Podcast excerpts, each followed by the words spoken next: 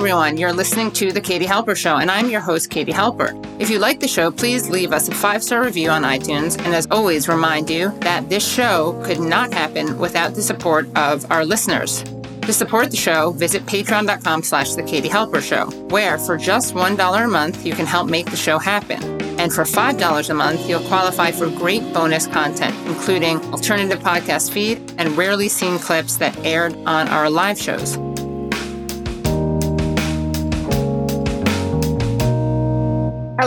Everyone. Welcome to the Katie Halper Show. So excited to be here with you. We have a great show for you today, and I want to thank everyone who's already here. And of course, I want to urge people to give this stream a thumbs up, give it a like. Also, please subscribe to the stream if you haven't already. We have such exciting news. I want to thank everyone for subscribing because as of last week, we hit 100,000 subscribers. So, very excited about that. We have, as usual, a great show for you today. And I love when we get to have two great guests talking about two really fascinating things. And that's what we're doing today. We're going to have Arnaud Bertrand talking to us about China, about the new Cold War, about xenophobia or sinophobia, depending on how you pronounce it, and also the parallels between xenophobic imagery and anti Semitic imagery. And then we're going to be talking to Lev Golinkin about the media's whitewashing of Ukrainians' Azov battalion. Of course, feel free to support the show. Again just with a thumbs up and or by subscribing but you can also become patreon supporters. We are releasing shortly that great live event that i did with briahna joy gray. The quality was so good that we were delayed a little bit because of editing. Tech issues which brad can explain later on in the show if needed but that is on its way. You'll be able to access that at patreon.com slash the katie halper show. Again that's patreon.com slash the katie halper show and in order to see this night's full stream, if you're watching live, you'll see the whole thing. If you are watching this later to see the full stream, go to patreon.com slash the Katie Halper Show. Again, that's patreon.com slash the Katie Halper Show. Also, if you can support the show at the $5 level, that's how you get these great extra interviews, extended interviews, bonus content. If you can't afford that, you can still support the show at the $1 a month level. So that's like $12 a year and we can't make the show without you guys. We really can't. So please do consider becoming Patreons at patreon.com slash the Katie Halper Show. So we're just to bring on our first guest. And we're so excited. He's making his Katie Halper Show debut. Arnaud Bertrand, or Arnaud Bertrand, is an entrepreneur and a social activist. He founded HouseTrip in 2008, which grew to become one of Europe's foremost tech startups, and which he sold to TripAdvisor in 2016. He's now working on his second venture, Me and Key, or Me and Chi. I'll have to ask him how to pronounce that, I realize, which helps people understand how traditional Chinese medicine can benefit them. Arnaud is a frequent commentator on China, advocating for a better understanding of the country and its people, as well as more friendly relationships between the West and China. So, Arnaud, welcome. Thank you. Thank you very much for having me. Of course. Thank you so much for coming. First thing, how do I pronounce it? Qi. It's qi. It's like the energy in Chinese medicine. Qi and me. Okay, got it. So, first of all, how did you become interested in China? And tell us about where you live and where you're actually joining us from. So, I became interested in China like all good stories started with a, a love story. Uh, so, I uh, I met my current wife, uh, well, the woman who became my wife in 2006. We were studying together in uh, in Switzerland and um, I remember the, the exact moment actually when uh, I started rooting for China. Basically, it was um, uh, we were in Switzerland watching the uh, Olympic ceremony, you know, when it was in Beijing in 2008. And my wife started crying during that, that ceremony. And she's not an emotional person at all. And at that moment, I realize the depth of uh, the feelings that Chinese people have for China, the that the the so-called humiliation that they felt during you know the 150 200 years when China was uh, colonized and so on. It, it's not just a political slogan; it's something that's deeply felt by uh, by the Chinese people, and that struck me. And since then, I've been advocating for you know helping China develop and uh, grow back to being you know a country like all the others. Can you set the scene for us about what is happening now between the West and China? Sure. So, I mean, like everyone knows, China has developed uh, economically quite uh, quite substantially. Uh, by some measure, it's even its economy is even bigger than uh, than the US right now. If you look at, uh, at GDP PPP, as as you call it, and I guess that um, that that uh, has implication for the the world order uh, because uh, you know so far uh, the US had uh, had kind of a hegemonic position um, in uh, in in in the world order, and uh, with China becoming so powerful that uh, that basically uh, questions that, especially in uh, in Asia, um, and uh, I guess that the, the US takes offense with that, and and is trying to roll back and contain China so that it, it can maintain its its its its position of superiority at least in, in, in the Asia Pacific region. And what do you think of the West's attitude towards China, uh, especially with um, the Biden administration?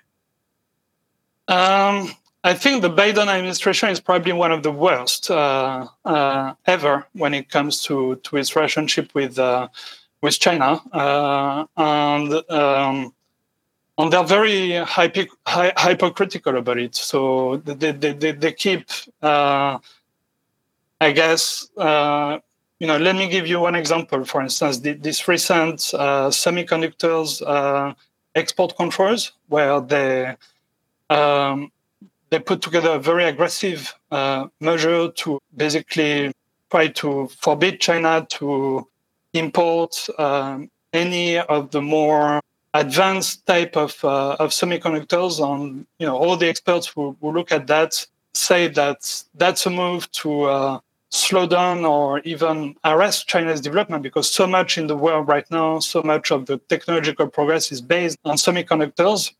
You know, just uh, two days ago, you had Blinken in China saying uh, that uh, basically that has nothing to do with uh, to slow down Chinese development. It's it's basically, you know, the way he presented it, it's almost a, a normal friendly measure when it's uh, so. So it's it's a lot of of this, uh, you know, doing extremely aggressive move also on Taiwan and, so on. That they're simply not honest about that. They don't admit that uh, that their policy is a policy of uh, containment, trying to start a nuclear war, trying to divide the world into blocks. When that's that's really what it is. Right. So Anthony Blinken, the Secretary of State. He said, One of the important things for me to do on this trip was to disabuse our Chinese hosts of the notion that we are seeking to economically contain them. We're not. We are not about decoupling. We're about de risking and, diverse- and diversifying. Exactly. That, that's exactly what I'm speaking about. Yeah.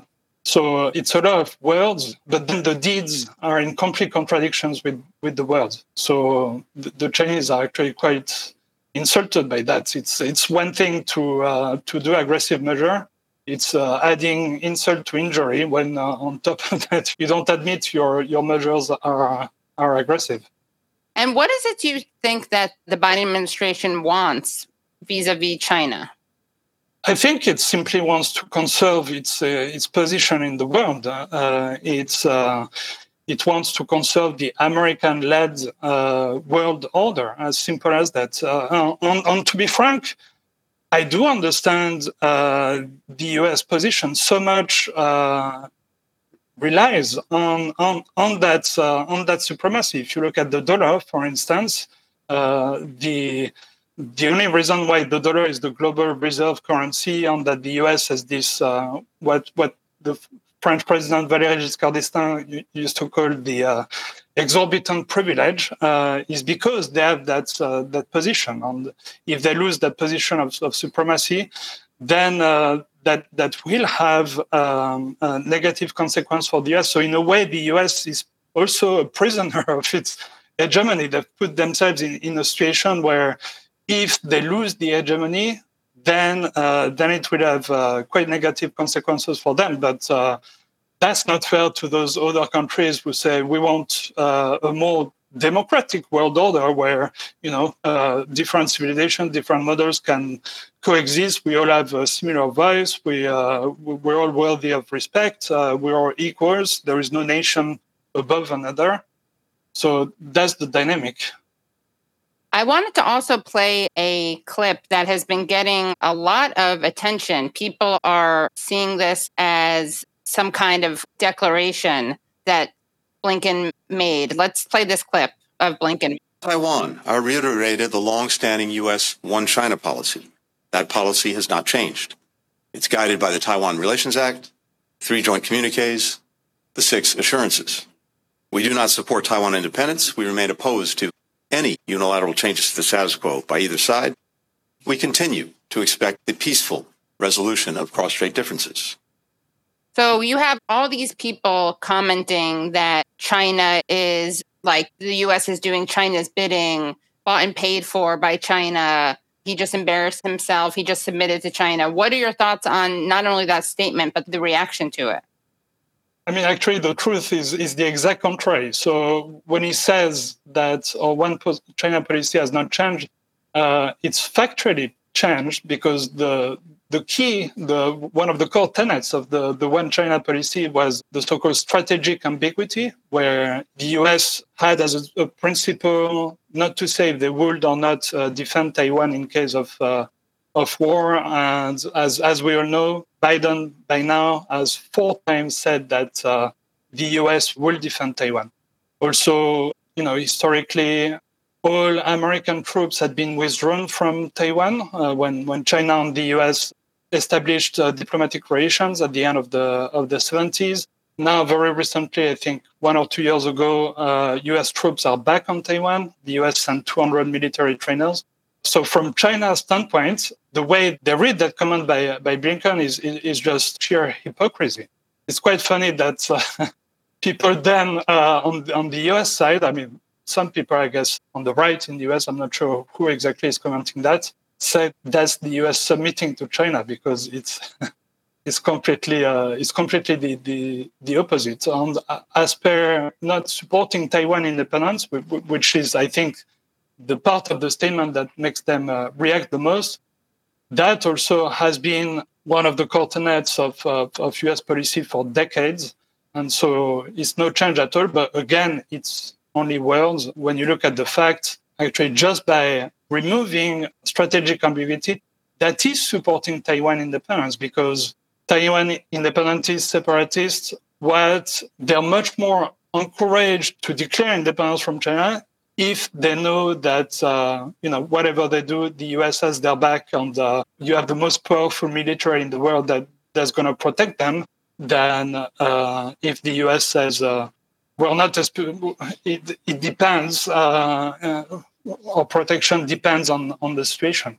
So it, it's uh, uh, it, in fact they they are moving towards uh, more support, uh, at least tacit, for for Taiwanese independence. You actually tweeted a bunch of images demonstrating the similarities between xenophobia and anti-Semitism, and we actually have some of those images. I was wondering if you could we could show them and you could kind of talk us through some of your findings. Was this one of the images? Yeah, I mean, I guess that that's a common theme in, in, in both uh, xenophobia and anti-Semitism, uh, dehumanization, uh, comparing um, you know people to uh, to insects on the theme of the infiltration, like their influence is everywhere. They've infiltrated infiltrated us. Uh, when uh, on, on, or or or there. That that's uh, that's very telling. It's it's you know the big aggressive Chinese dragon strangling the world, uh, and and we used to uh, depict uh, you know. Uh, um, Jewish people as well uh, as well like that. The goal of world domination is also is also a common common theme. Right. So we have two images here. We have like a claw, right? We have an it says it's from the Financial Times, an assertive China challenge, and has a it, like a dragon hand, right? And then on the right side, this is some kind of anti-Semitic cartoon, and we see someone representing, I guess, Jews. who also has wings and claws and a tail and is also around the globe. Yeah, that's pretty scary. Or the the squid that has its uh, its tentacles around the world.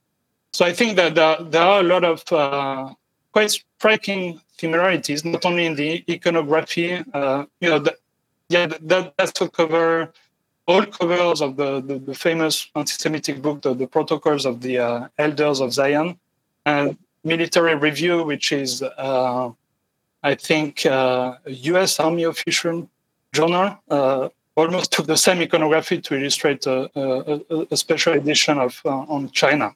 So they have the serpent in both of those. Yeah, yeah, there are strikingly a lot of very common themes uh, between uh, between xenophobia and uh, anti anti-Semitism. So yeah, uh, uh, infiltration, dual loyalty. Also, that's uh, that's a big one. recently, we had the head of the French Foreign Intelligence Services saying, and I quote, that every Chinese citizen is regarded by the Chinese as an activable intelligence agent uh, which, you know, of course, is also a common anti-Semitic tropes, with Jews being seen as morals to Israel than their own country. When the truth is that the Chinese, uh, all the Jews, of course, are, are, human beings with free will, uh, and they aren't more activable than uh, than anyone. Uh, and um, yeah, goal of world domination, uh, the whole blaming COVID on on, on the Chinese, uh, which uh, we actually had the same thing uh, during the bubonic plague uh, in Europe when it was blamed on, on the Jews. Um, then we have the whole uh, blood libel uh, thing, so which was a common theme in in anti-Semitism, the Jews were accused of stealing Christian blood, on uh, stealing Christian children, and taking their blood or other atrocities. Um, as everyone knows, we have a, a lot of uh, atrocity propaganda on, on, China, which is extraordinarily effective. You you depict the people as committing atrocities to rile everyone up against them and then justify clamping down on them. Uh, uh, so yeah, for the Chinese, we have you know organ harvesting, running slave labor, genociding the Uyghurs or the Tibetans, uh, I even saw a story by Reuters uh, that uh, that was about the Chinese killing babies to make edible powder with their flesh. Like you have stuff like that. That that's that's crazy. You also saw what was it? Adbusters. I just saw Adbusters. I I shouldn't even say this because I I saw you retweeted this. Yeah, they, they they compared Xi to Hitler, right? Yeah, they compared Xi to Hitler. What is what is that? Yeah, that. I mean, I'm sorry, that's not really a question. It's a bit of a a, a lead-in question, but um, yeah, I'm I'm looking for their tweet, which was pretty embarrassing. And this is Adbusters. These are people who used to do. Margaret Kimberly had a great tweet about about them that I'm looking for right now. Okay, I found it. Brad, I'm going to send you a link. Okay. So can you zoom in on that? So this is from Adbusters, and they used to do like what culture jamming. I don't even know how to describe what they did, but they used to think that they were really they were into Occupy Wall Street, and they tweeted years before Chamberlain caved to the Nazis. We knew where Hitler was going, knew the stakes, but we kept putting up with him because we wanted to do business with him. We just have the we just didn't have the guts to take him on until it was too late. The same thing is happening with Xi. And then they have in this weird font, I'm not sure what they're trying to suggest, the next Hitler question mark. So uh and um, Margaret kimberly who's I always love her takes, she tweeted that out and said, "I used to have respect for this organization, but now they're comparing President Xi, who is bringing peace to much of the world, to Hitler." So, what's your response to that? Xi, he's just like Hitler comparison. Yeah, I mean the, the, the comparison is insane. It's completely historical when you look at what China has done uh, uh, over the past four decades, uh, not only they've not started any war, uh, they haven't started. Uh, they haven't even fired a single bullet abroad in 40 years. Uh, so to make the claim that you know they're they're an aggressive power, Hitler-like, is uh, is absolutely uh, demented. Or um, you know, if you look at what they've done internally, they, have listed uh, hundreds of millions of people out of poverty, the biggest uh, improvement of living standards in in in the entire world history. Uh, so I mean, it's literally absolutely nothing to do. And they're communists. They're not. they're not right. uh, yeah, right. They were on the other yeah. side in case they missed that. Yeah. It's so it's very weird because uh, I mean adbusters they define themselves just going back to the organization that tweeted this they define themselves as a global network of activists, writers, artists, designers, tricksters, poets, philosophers, and punks. Our aim, colon, win the planetary endgame.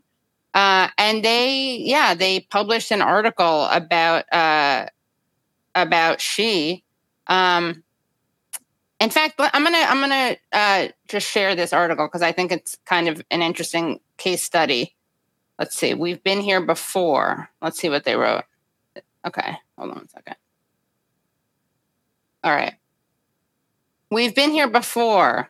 Years before Chamberlain uh, caved into the Nazis, we knew where Hitler was going, aware of what was at stake, felt what was coming, yet we kept putting up with his ever escalating swipes. I mean, is that like an understatement or what? Swipes? This isn't like Tinder. Okay.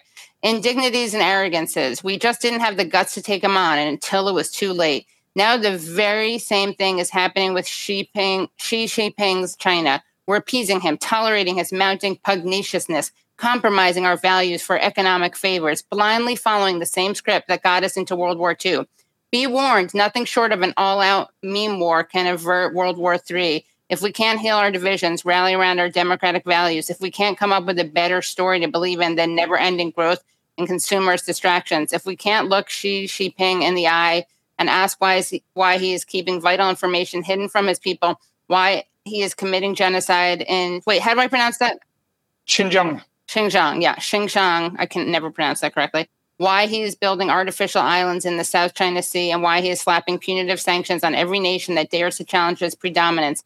If we can't meet might with ideological might, then halfway through the 21st century or much sooner, we'll wake up one fine morning, shake our heads, and wonder why we're now vassals in a China dominated slave state more horrifying than anything Orwell ever dreamed of. Yeah, I mean, uh, is this a joke? You have actually, there are several of the themes that we're speaking about the, during the conversation uh, on, on, on, you know, the comparison between anti Semitism and xenophobia. And, and the big theme in that article is, is world domination. Uh, but uh, you know the, the, the idea that China will want to uh, enslave the dominate the whole world and enslave us all, which is absolutely ridiculous. It's totally contrary uh, uh, to to Chinese culture. Uh, you know, if if you look in the, they have like uh, 5,000 years of history, so we know a thing or two about China.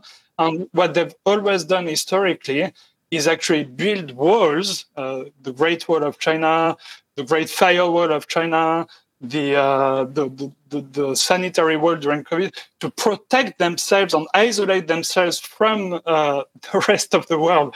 They've never gone uh, abroad. Uh, they've never gone to uh, you know other countries uh, around the world trying to colonize them and so on.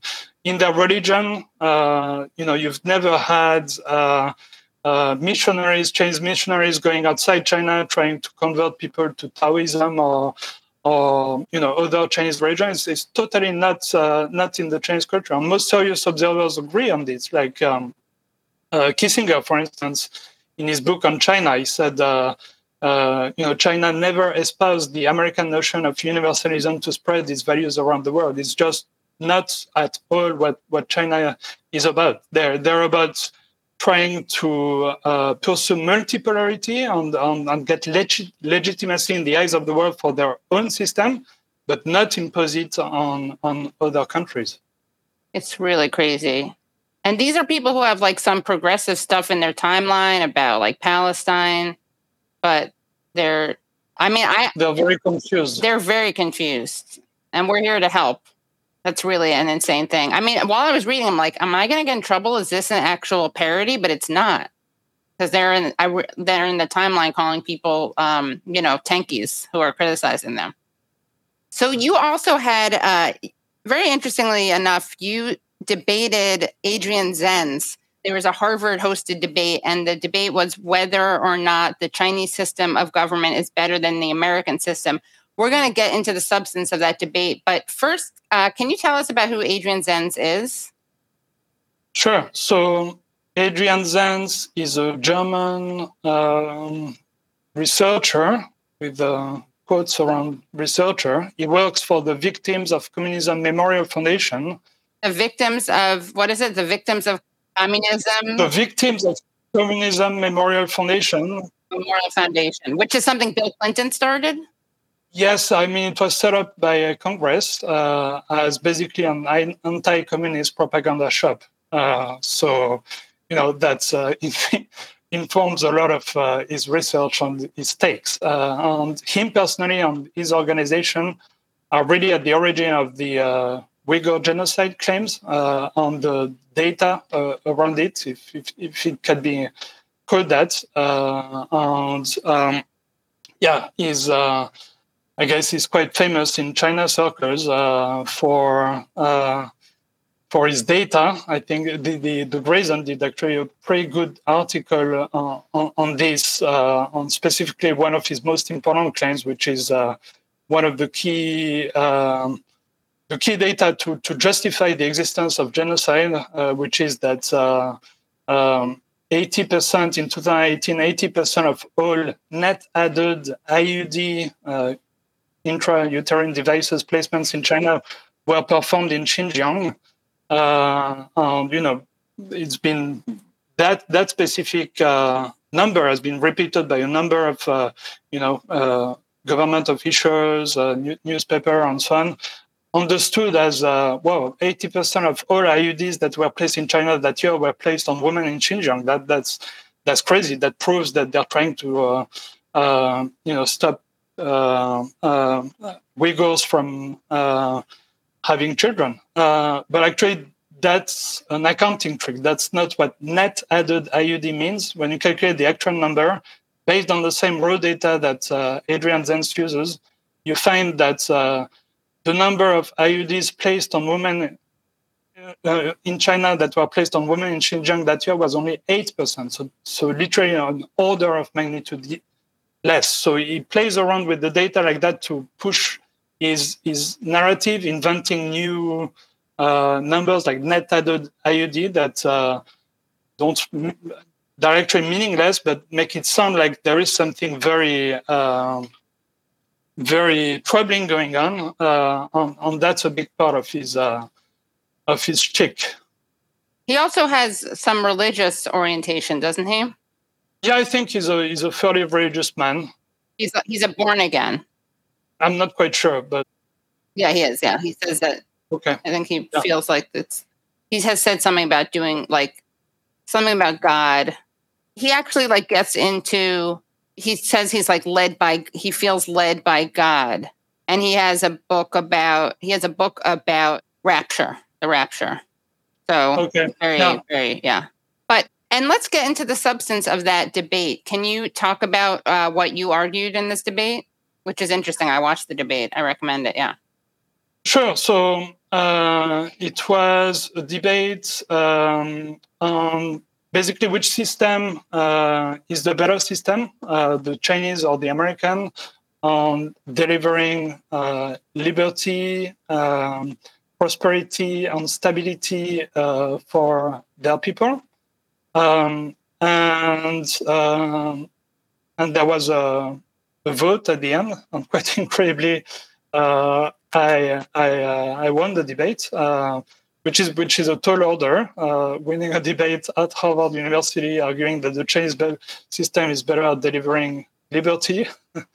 Uh, but I guess my my argument uh, on this was that in, in in the West we've we've come to have a very um, you know somewhat skewed skewed understanding of of liberty, where we view it as uh, as as as only individual liberty, when there is actually a broader understanding of uh, of, of liberty. So, um, for instance, one key initiative that the Chinese government has uh, has made is um, is is, uh, is their anti-poverty drive, which is very. I've, I've traveled all over China. Uh, literally, the whole population is extirpated from uh, uh, from um, from extreme poverty. Um, and I argued in the debate that that's actually an important measure of liberty. Who can argue that uh, you know poor people are free? Uh, when you're poor, you're literally a slave to your to your condition, uh, right? Uh, um, China, you can you can look at the data as the more than any other countries, especially the US or France, uh, to, uh, uh, to, to to extirpate people out of poverty. Or there is also freedom freedom from fear. Uh, China is a very safe country. Um, as a woman, you can walk anywhere in China in the middle of the night wearing a miniskirt. You will never be annoyed.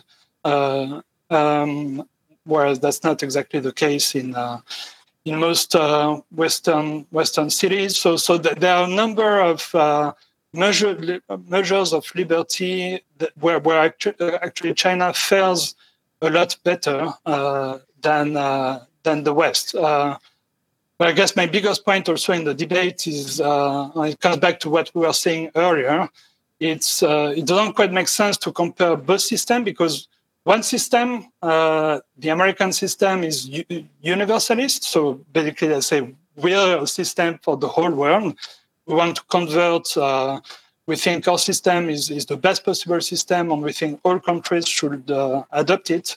Whereas the Chinese system uh, specifically says uh, uh, no, our, our, system is, is very much adapted to our own history, our own context. Um, geopolitical context, economic context, and so on and so forth. And it wouldn't make any sense for any other country to uh, to adopt our system. So the, the comparison is not uh, is not uh, quite um, doesn't quite make sense because there is literally no chance that any other country will adopt the Chinese system because it's so uniquely Chinese.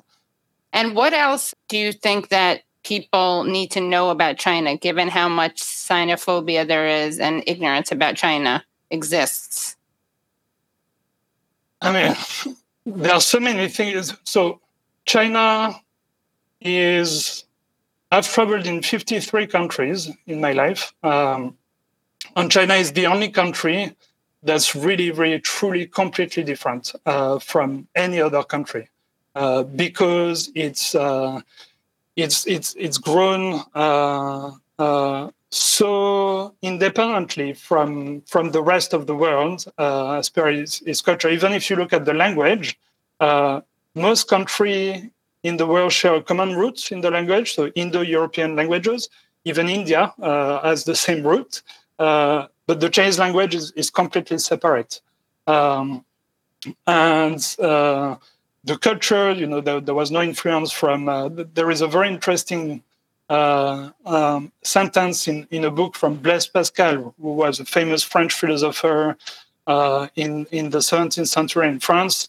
Um, and I think the sentence went something like, uh, which, who is more right, Moses or China? Uh, and that resets the scene that, that that's what, those are the two key uh, systems, basically. There, there is Moses and everything that stemmed from that, like all the uh, Abrahamic religions uh, that that that that form the basis of all civilization uh, and you know Muslim civilizations and so on and so forth, and China, which is totally different.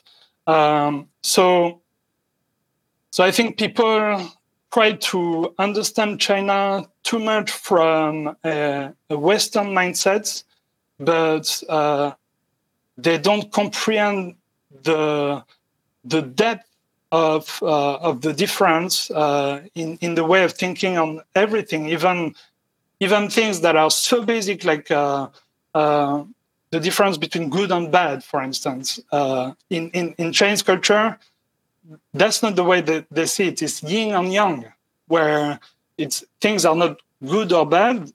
The the goal is to is to reach a balance, a, a harmony be, between things, where there is a bit of yin in the yang, a bit of yang in the yin, and you try to to achieve harmony and balance instead of striving towards extreme good on on seeing everything that's not good as as as bad.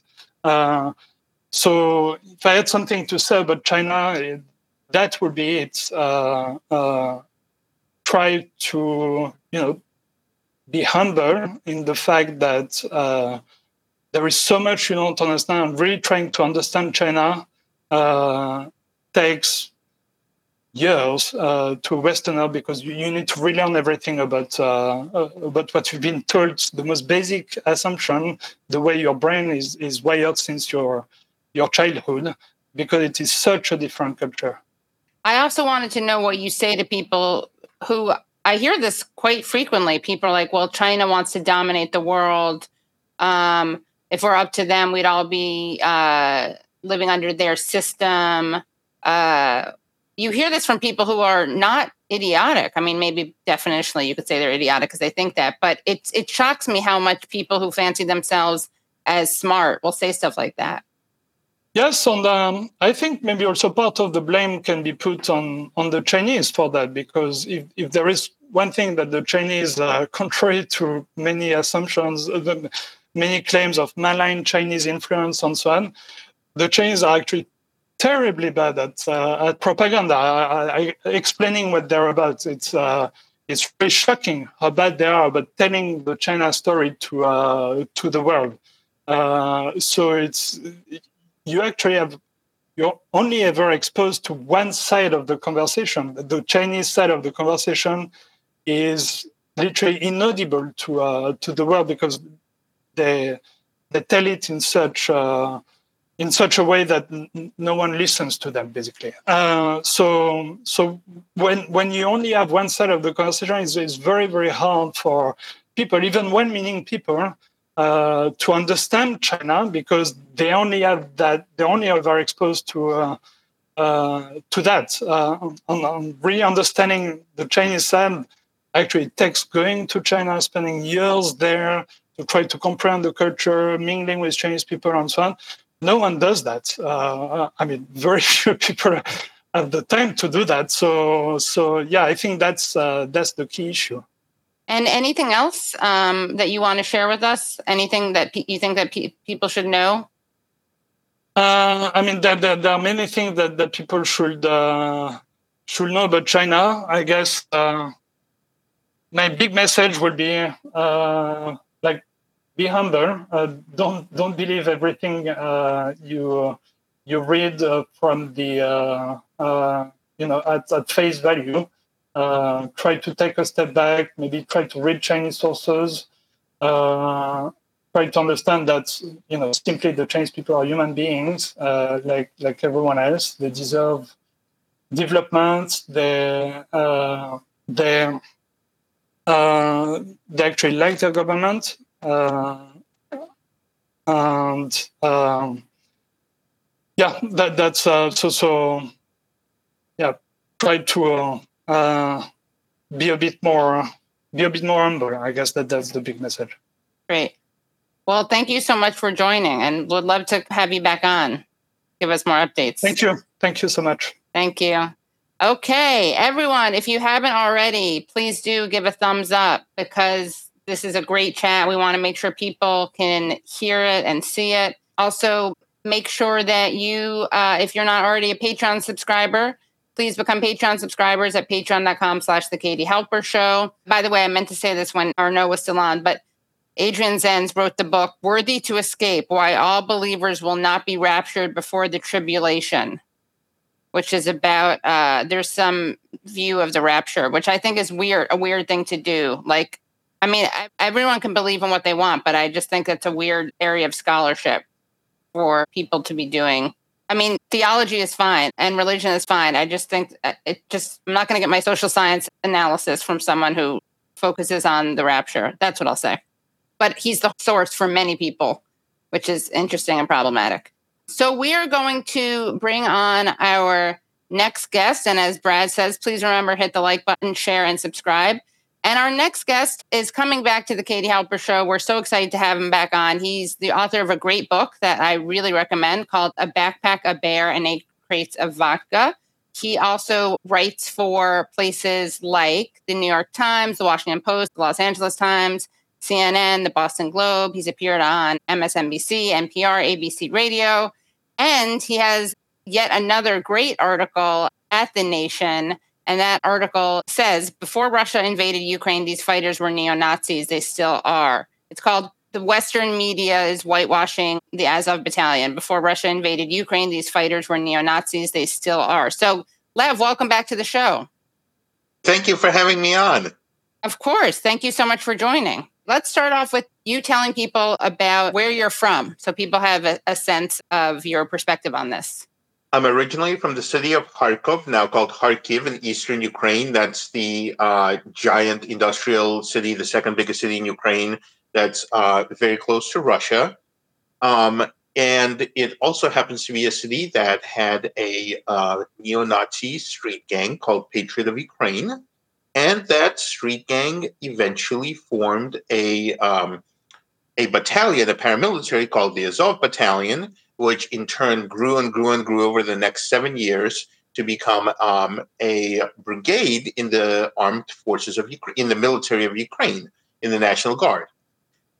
And um, I've reported on it for a long time, and I've noticed that as soon as Russia invaded Ukraine, this was last uh, February, so this is February 2022. Um, shortly after February, uh, or the winter of 2022, Western media, which spent the past seven years talking about how Azov is neo-Nazi and how Azov reaches out to white supremacists across the world, how it recruits them, how it's how it's uh, basically a hub of neo-Nazism suddenly uh, Western media just started reversing itself, and suddenly all of these groups uh, started saying that this this this organization, this organization of battle-hardened neo Nazis, had suddenly and magically stopped being neo-Nazi. They read White Fragility, I think. They did a sensitivity training. Yeah. Yes, we shipped crates and crates of White Fragility to Kiev, and it worked. So uh, this and this is all happening at the same time. And this is what makes it so psychotic. This is happening at the same time when people are saying about how white supremacy is this existential threat to America and to the world.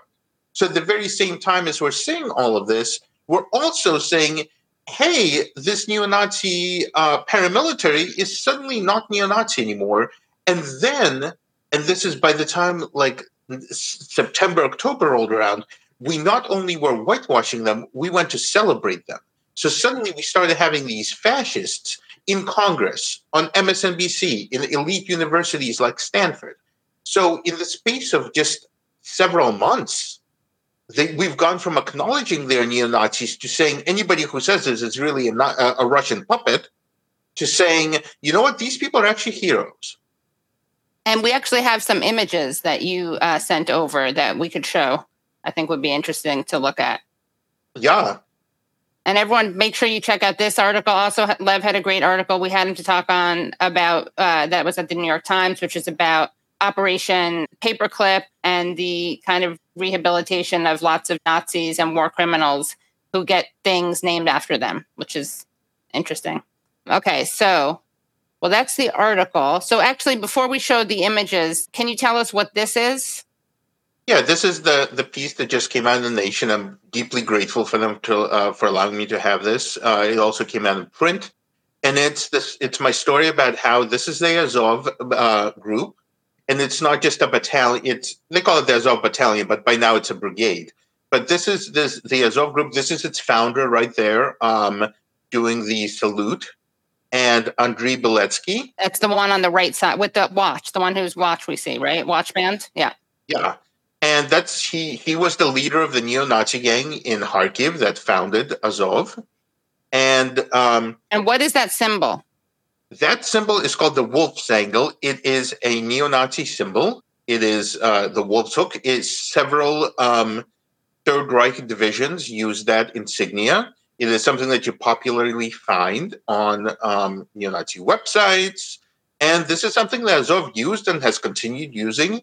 Um, and uh, this is this is a unit in the National Guard of Ukraine. So this is a unit in the military that we are funding, and this is that's using an outright neo-Nazi symbol. Brad, can you go back to that article? Because there's another image in there that I wanted to ask about. And this? Yeah, this is the Patriot of Ukraine. This is the neo Nazi gang that formed Azov. As you can see, it clearly used the uh, Wolfsangel. Um, they claim that it's actually a letter N and a letter I. Uh, but I mean, that's also like, you know, you could say that, oh, this isn't a swastika, it's two letter Z's juxtaposed on it. It clearly is a Wolfsangel. Um, and this is uh, this is Andriy Beletsky. This is the same guy at the podium that you saw, just younger, uh, back when he was just leading this party. And his his dream was to have Ukraine lead the world in the struggle against the Jewish-led Untermenschen.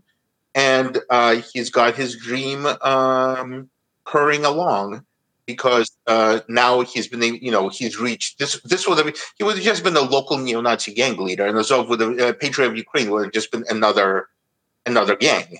And instead, now they're getting celebrated in the highest quarters of power in Congress, uh, in American media, everywhere.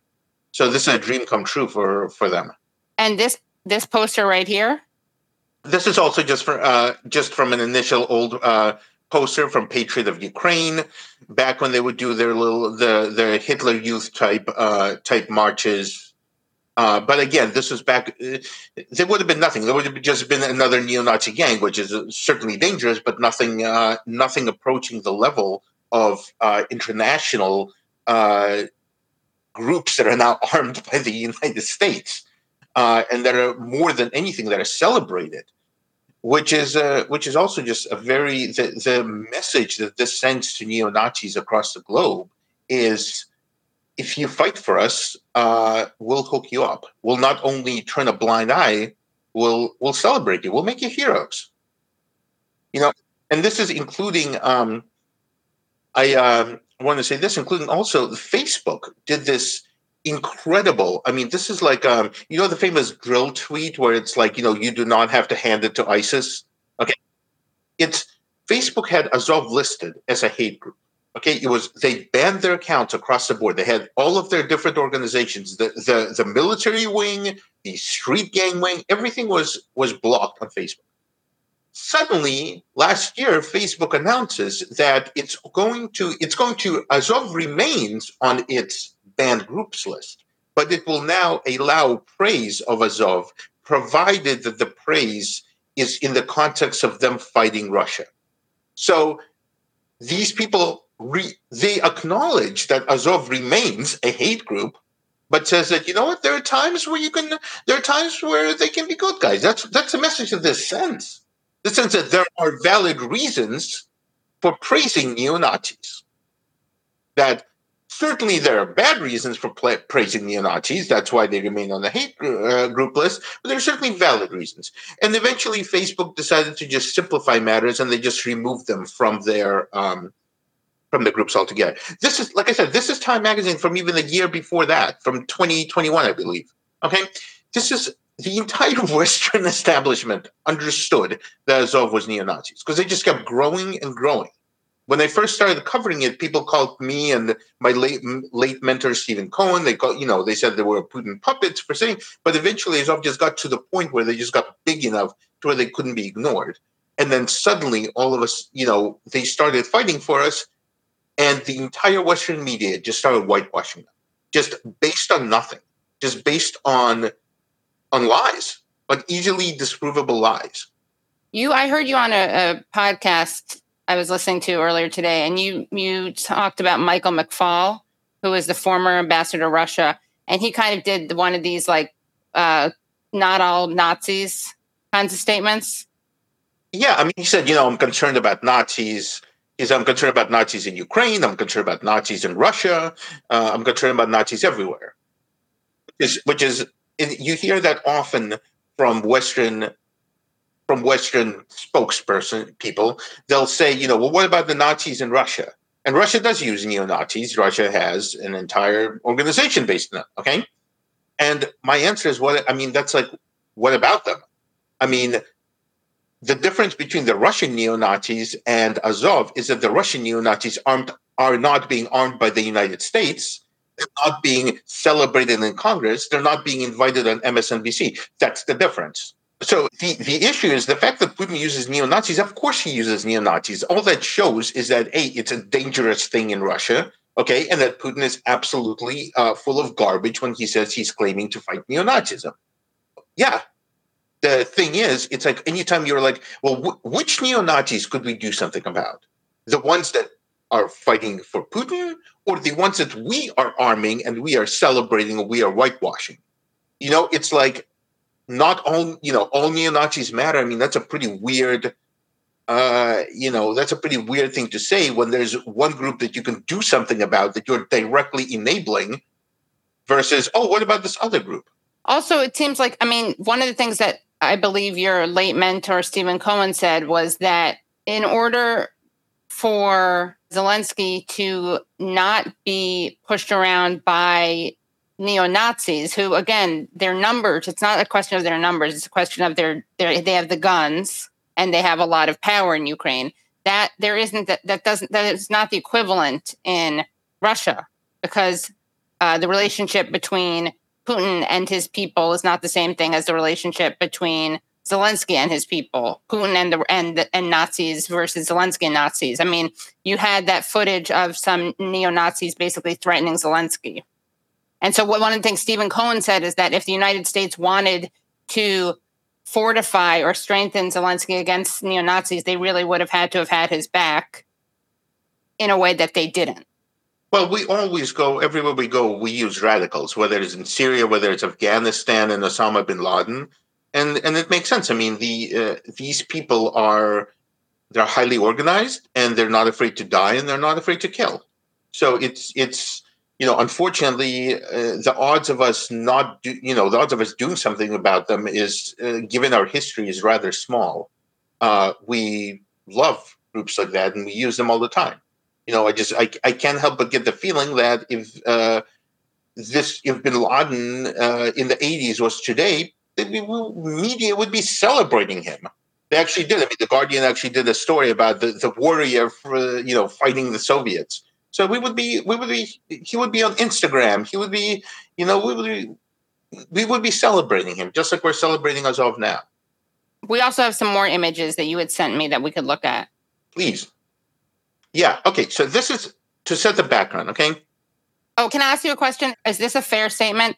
Scottish Lion writes Russian neo Nazis aren't integrated into the Russian army and they are banned in Russia. Most Russian neo Nazis got angry at Putin because he banned them from participating in politics. Is that a fair assessment? What's your. I would say no, because uh, the Wagner battalion, uh, you can say it's not part of the Russian army, but it really is part of the Russian army. I mean, it's their.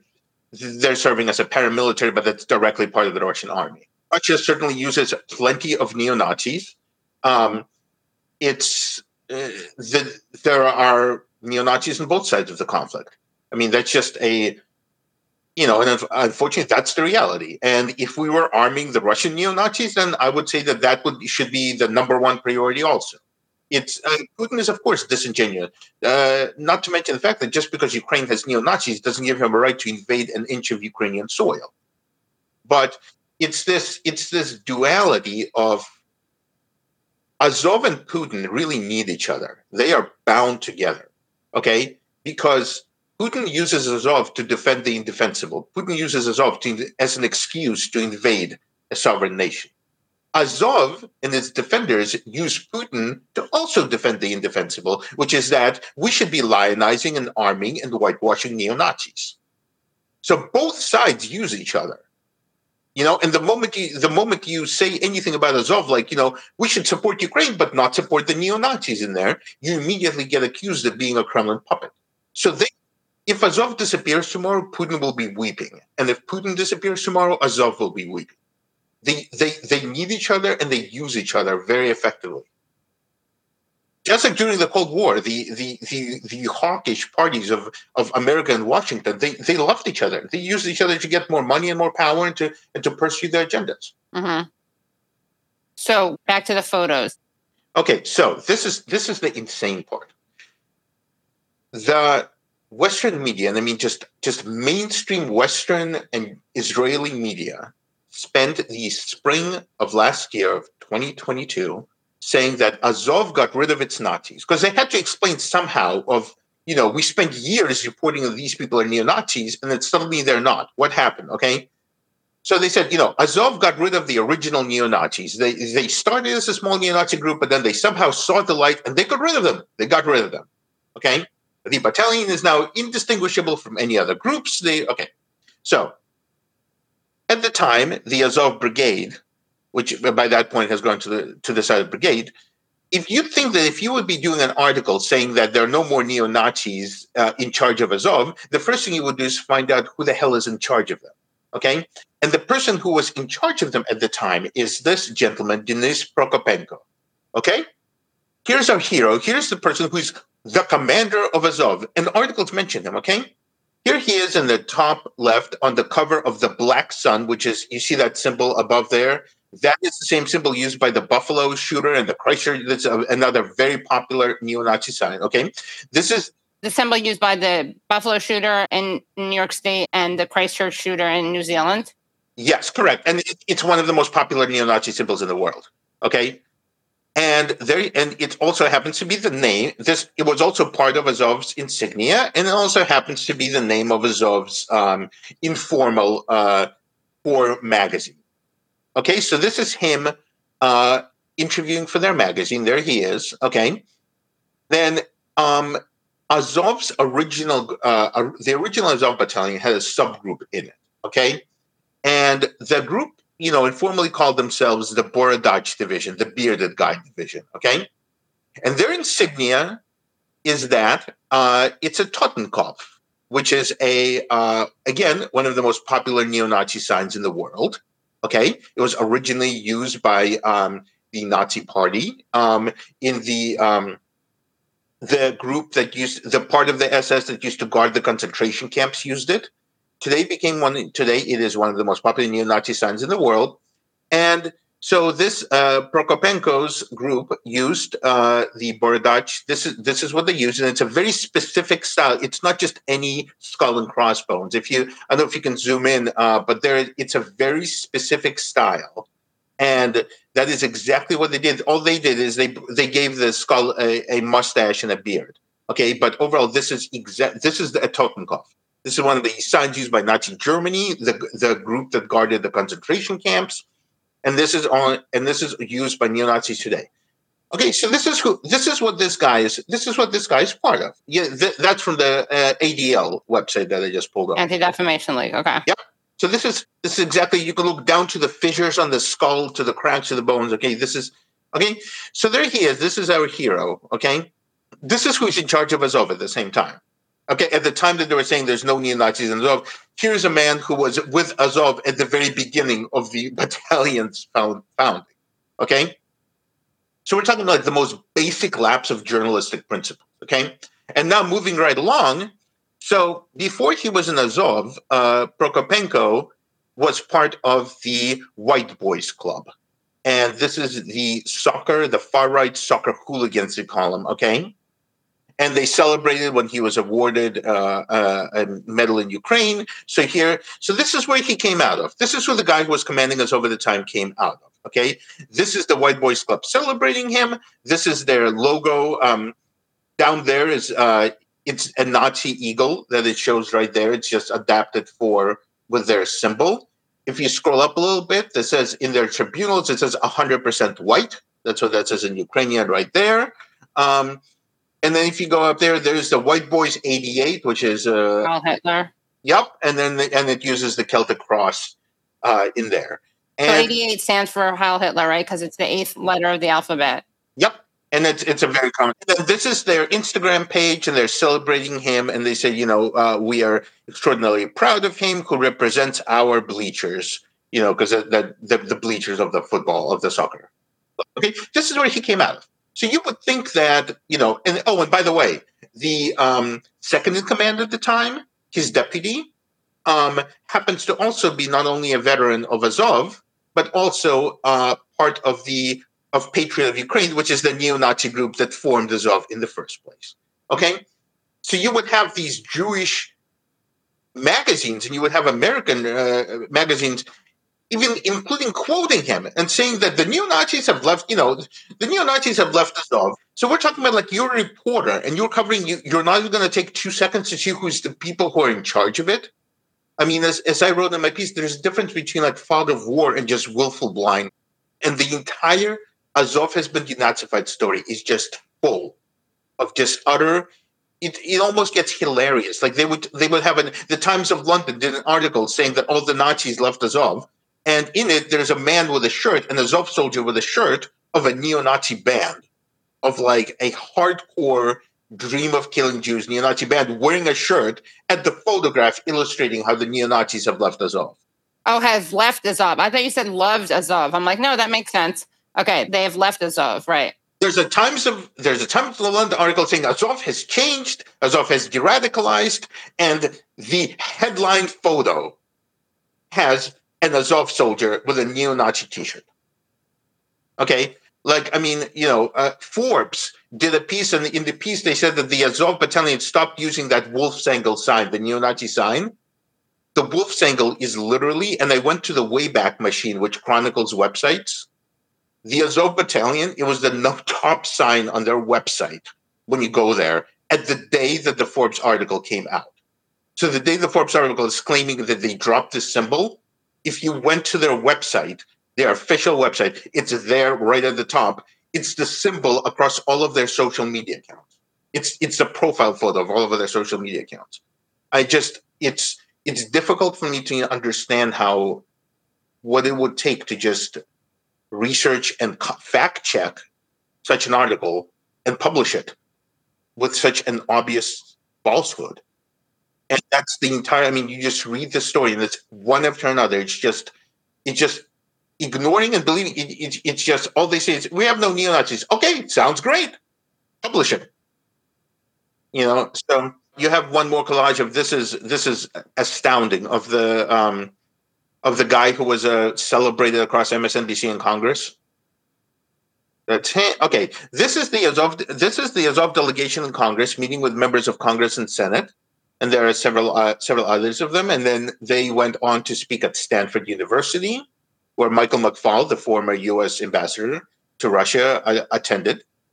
And then, if you go to the next one, this is the this is an insane one. This was uh, first published by Moss Robeson, who's a researcher on Twitter. Um, it, he, no, he published it on Medium, and then he also tweeted this out. So, if you could zoom in a little bit, okay, this is on the MSNBC on the bottom. Uh, okay, yeah, here's here is Dmitro Kozatsky. He's the press officer of the Azov Brigade. Okay, here he is meeting with Marcy Kaptur, who is a member of Congress, a representative from Ohio. She's next to him. Okay, and there he is grinning. Okay, and if you look, and if you look to, if you scroll over a little bit, you'll see here he is on MSNBC being celebrated. Okay, on with Andrea Mitchell on MSNBC. Okay, at the time this was last fall. Okay, at the time this was happening, his Twitter was a Whitman sampler of neo-Nazism. Okay, so you can go.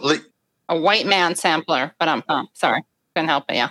Oh, totally. It's it's it'd be funny if it wasn't so scary. So here he is with a shirt, um, right there with he's with a lion. That shirt is a uh, the insignia of a Waffen SS of a Ukrainian division in the for the Third Reich. Uh, they fought for Nazi Germany. They weren't particularly good at fighting, but what they where they excelled was war crimes, uh, such as burning Polish villagers alive. And if you see the last the last several Nazis that have been kicked out of America, like a couple of them at least were were involved with that with that group, okay, with that division.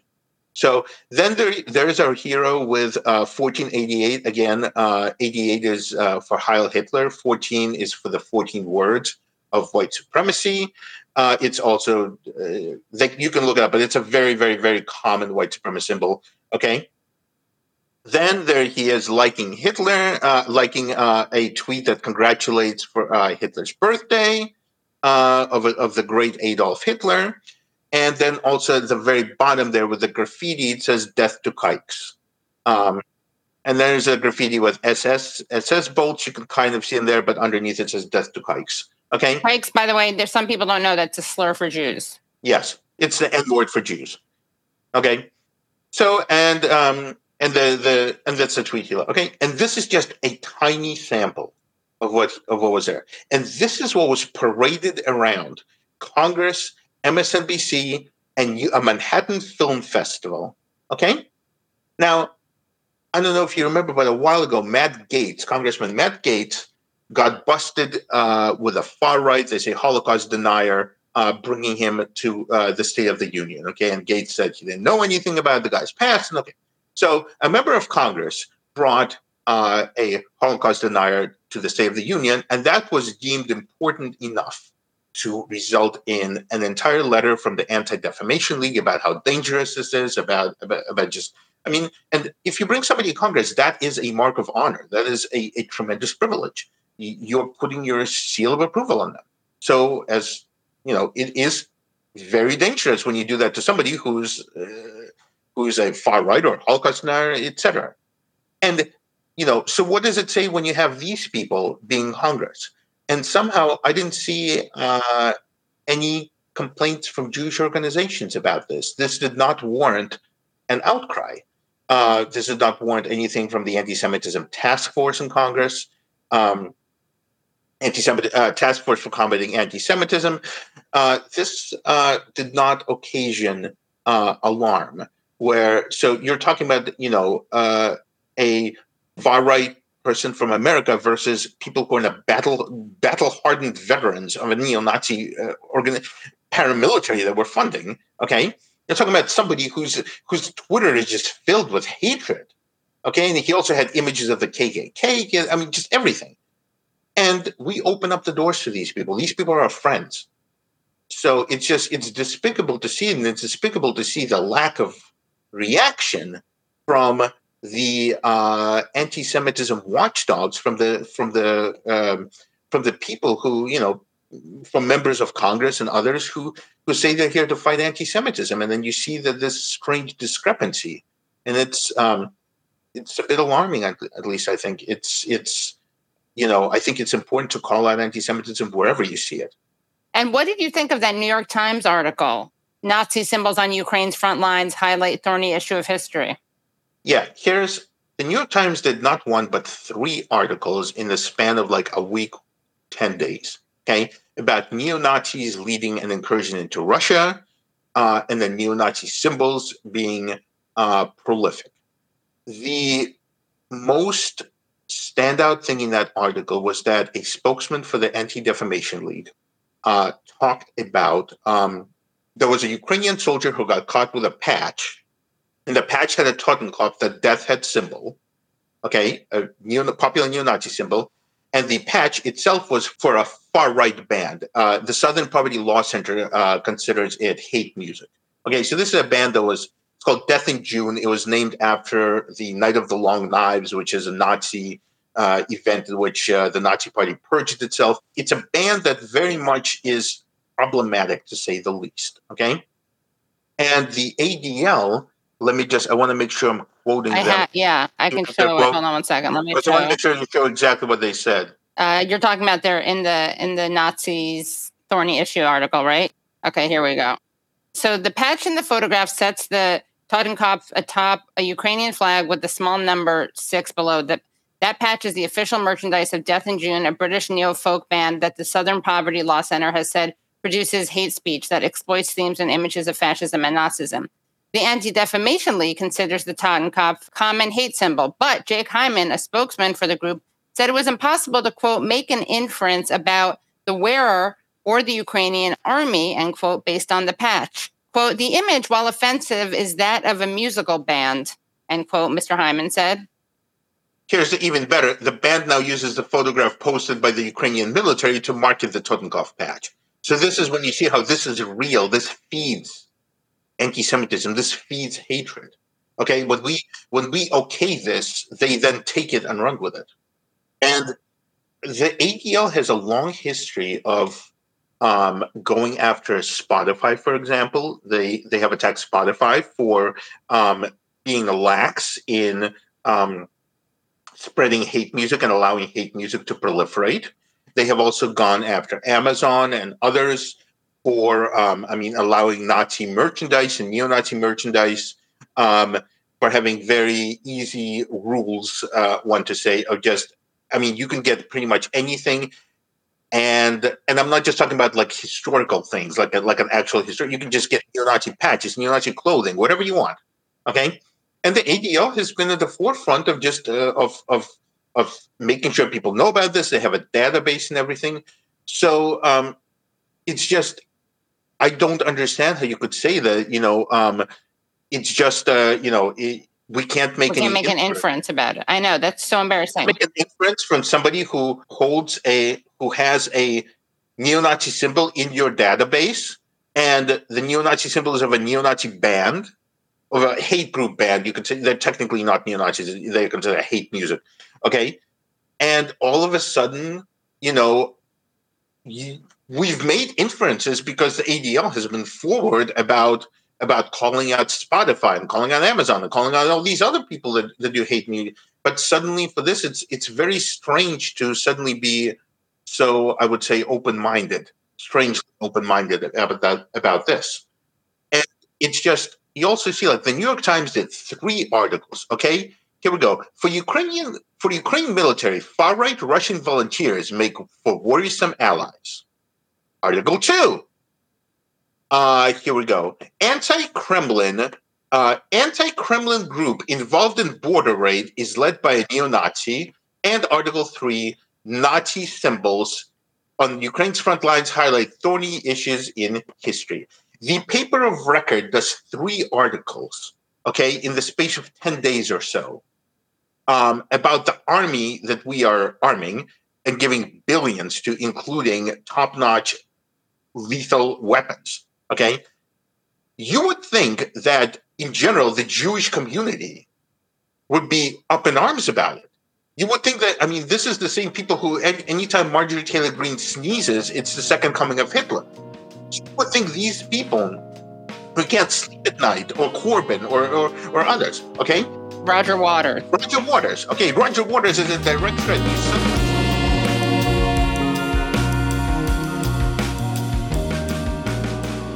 Thanks again for listening to The Katie Halper Show. To hear the rest of that discussion, please join the Patreon at patreon.com slash The Katie Halper Show. Again, that's patreon.com slash The Katie Halper Show. If you like the show, please leave us a five star review on iTunes. And as always, we remind you that this show could not happen without the support of our listeners. Our show is produced by me, Katie Halper. Brad Bloom is our audio engineer and an associate producer on the show. Our researcher is Joshua Bregman and our theme song is by the band Cordova. See you next time.